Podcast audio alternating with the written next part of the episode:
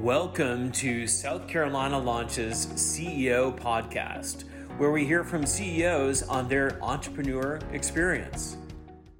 Welcome to SCRA's our next featured guest.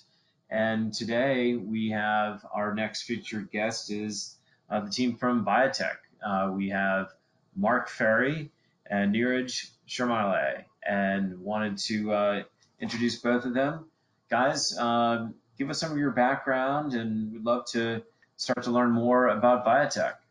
All right, um, I'll go ahead and jump in. So, uh, I had spent the first two decades of my career in IT and principally with Cisco systems and um, project management, strategy, things like that. And um, through that relationship and in relation to a project I was working on with my father, I was connected to Neeraj.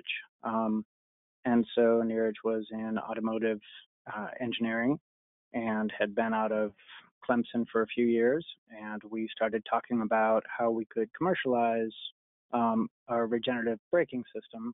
And at first, it was just an hour every Thursday night from 8 to 9 o'clock. Um, Neeraj, Sachin Gupta, and I would meet on the phone, talk about the problem, talk about solutions, propose architectures for it, get external um, advice from other people, come back, regroup, replan until we got to the point that we thought we had something which was truly marketable. Um, and at that point, we decided to found the company. Um, so that's sort of where we started. Um, about a year after that, I would leave my previous career and focus 100% on Viatec. That's great. And Neeraj, I'd love to hear a bit about your story, your background. Yeah, sure. Um, as Mark mentioned, um, I did my master's in automotive engineering at Clemson's ICAR, International Center for Automotive Research. And I went on to work in a couple of different places, uh, starting with some engine development work up in Michigan, um, followed by um, a little while at Proterra electric buses in Greenville, South Carolina. Um, and I, when Mark and I started talking, I was working for another startup in this area um, on a ground up design for a electric vehicle, um, a vocational electric vehicle that was off highway. Um, and through us chatting about stuff and chatting about um, how we could commercialize um, an efficiency solution for heavy duty trucks. Um, this electro hydraulic hybrid system was born, um, which became a thing that we patented and then prototyped. And that's kind of where our involvement with SCRA began as well in during um, uh, that first prototype um, and trying to commercialize it. That's great. And let's let's kind of wind the clock back, uh, kind of something I call the history of the future.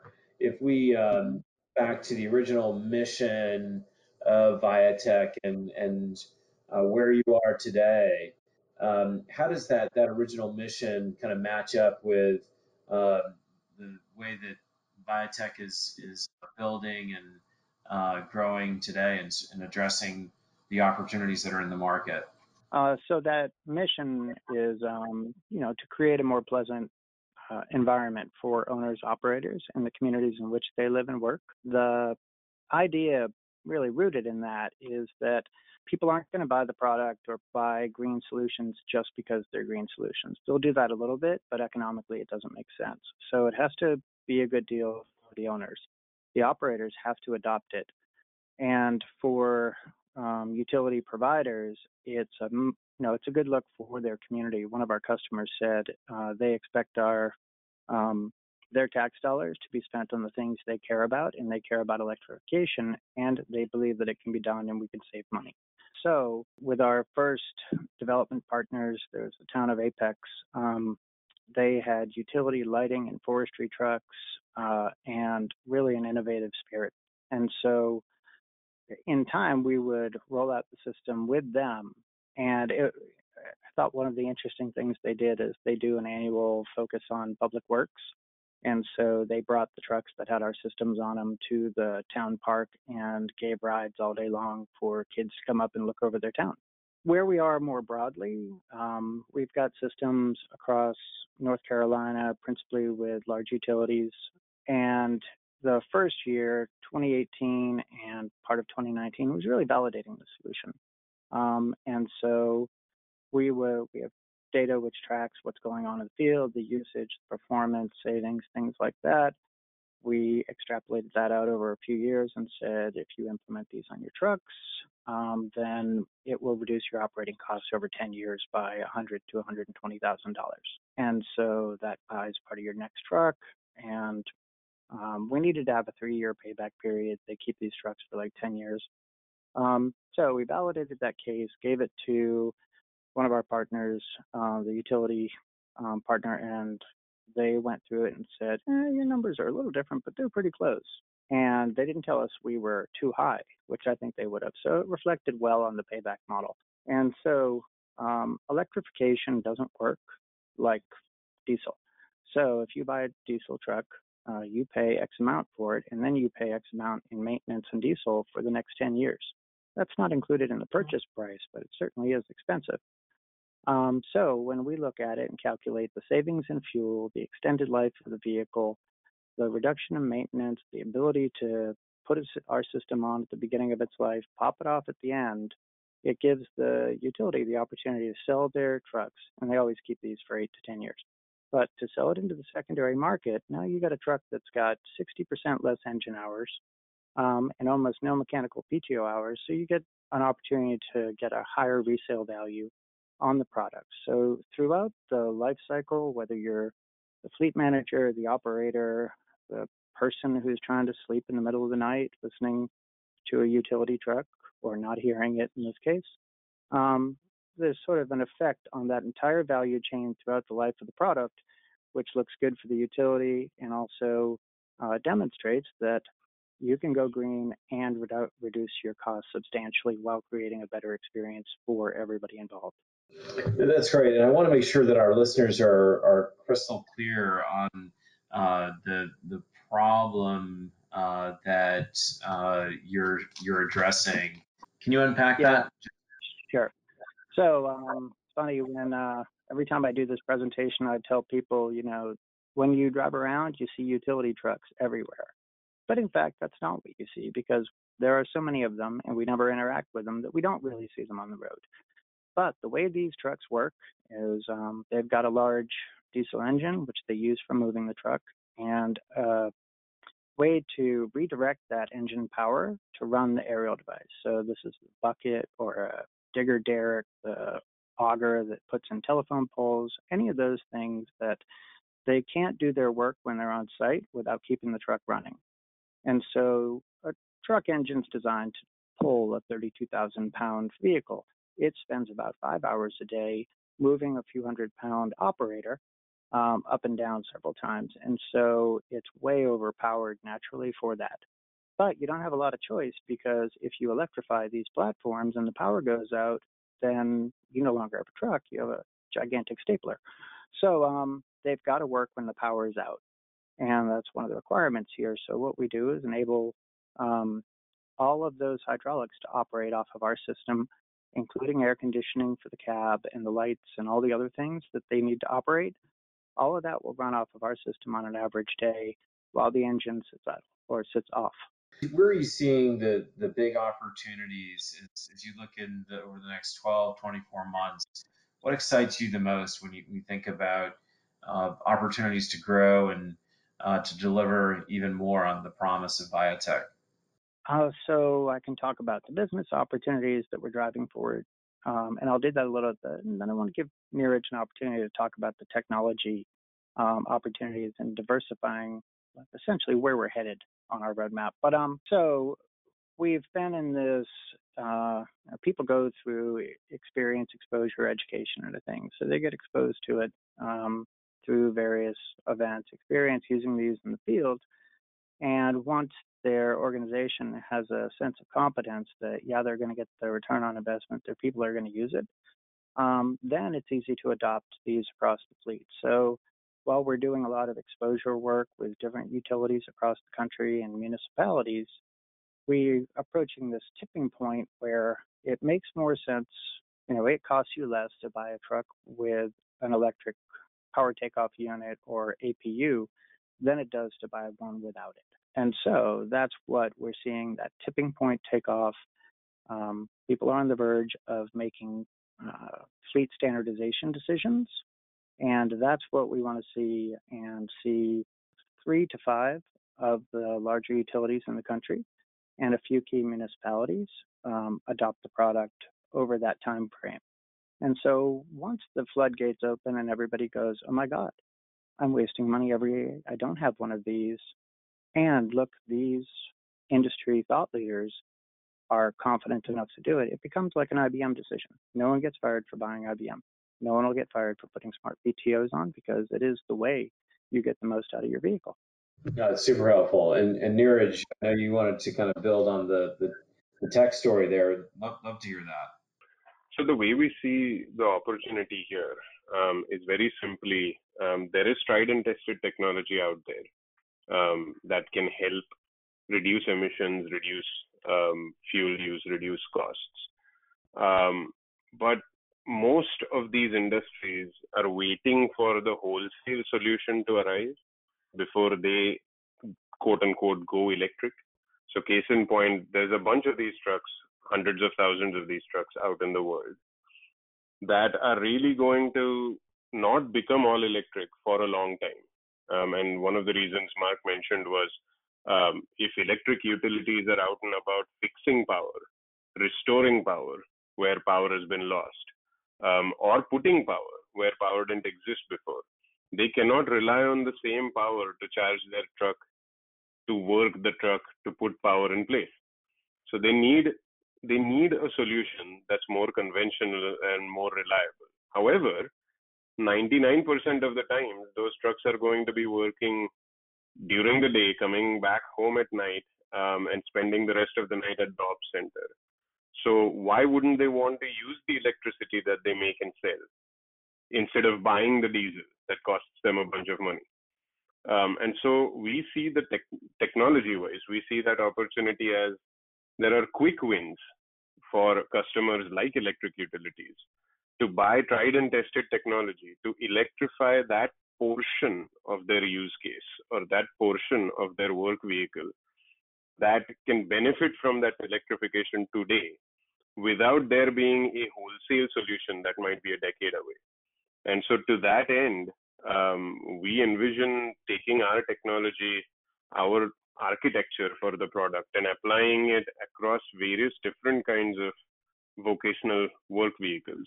Um, a big chunk will be electric utility vehicles but there might also be other vocational vehicles like refuse trucks or um, news vans or you know what have you that could benefit from electrification for most of their job function even if the whole vehicle isn't electric that's powerful and who are you bumping up in against in, in the market uh, and, and how do you differentiate from other solutions that, that are out there I'll just give the technology, um, you know, uh, perspective, and then you can talk about the commercial angle there. Uh, from a technology perspective, um, what you could consider as quote unquote the competition is really people who build not electric things having to build electric things to keep up with the demand in the market.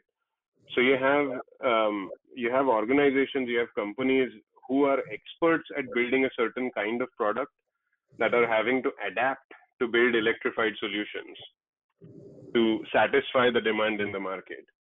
Um, and where we see our advantage is we don't come at it from the angle of diesel engines or aerial devices or hydraulics or any other function or equipment that we make and electrification being just an add-on piece. We come at it from the electrification angle. We consider ourselves experts in EV and hybrid technology, and we make solutions um, that serve that particular um, you know uh, domain rather than um, adapting to electrification. Um, and so that, that's kind of where we, we bump into legacy solutions that were driven by need but the performance and the reliability never kept up with the requirements. Um, and we see our opportunity in providing more robust and reliable, better integrated, integrated from a systems integration standpoint, not with the vehicle, um, turnkey solutions um, that can work with existing equipment and with existing uh, manufacturers. That's really uh, that's powerful. And Mark, I know you had something to say in that regard as well. So yeah, I think a lot of the providers out there, you know, they are OEMs of one sort or another, and they're really good at what they're doing. Um, they got pressure from customers in order to develop new solutions and were pushed into automotive engineering and electrical engineering that was not their specialty. Um, they were excellent at hydraulics and various things like that. Um, and then encountered field problems, which the, that first generation and second generation of ePTOs um, were a difficult experience um, and created a lot of gun shy people out in the market. Most of the solutions are deeply integrated in the vehicle, so you can't remove them. And when you get to the end of the life of that truck, the resale value tanks because people don't want to buy a 10 year old battery system. That was one of the reasons ours have to be removed. So today, there are no parallel systems um, that are designed and operated on the same principles in the same way that Smart PTO does, nor use uh, intact drivetrain at its heart.